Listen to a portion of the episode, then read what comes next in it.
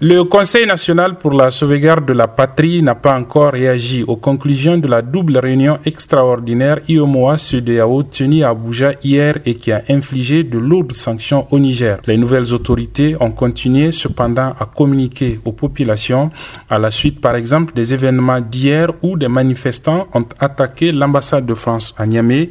Le Conseil national pour la sauvegarde de la patrie a appelé au calme et à la retenue. Dans un autre communiqué, le général Tiani et ses hommes informent l'opinion sur les agissements de certains dignitaires du régime déchu de concert avec la France pour libérer l'ancien président Mohamed Bazoum. Le sieur Hassoumi Massaoudou, agissant en tant que Premier ministre, signe le document que voici la teneur.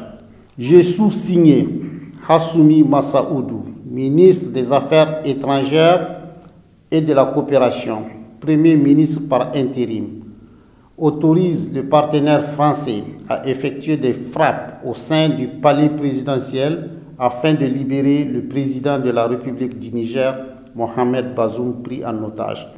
Tôt ce matin, plusieurs cadres du parti PNDS ont été arrêtés, parmi eux le président du parti Fouma Koigado ou encore le fils de l'ancien président Issoufou Mahamadou, jusqu'ici ministre du pétrole.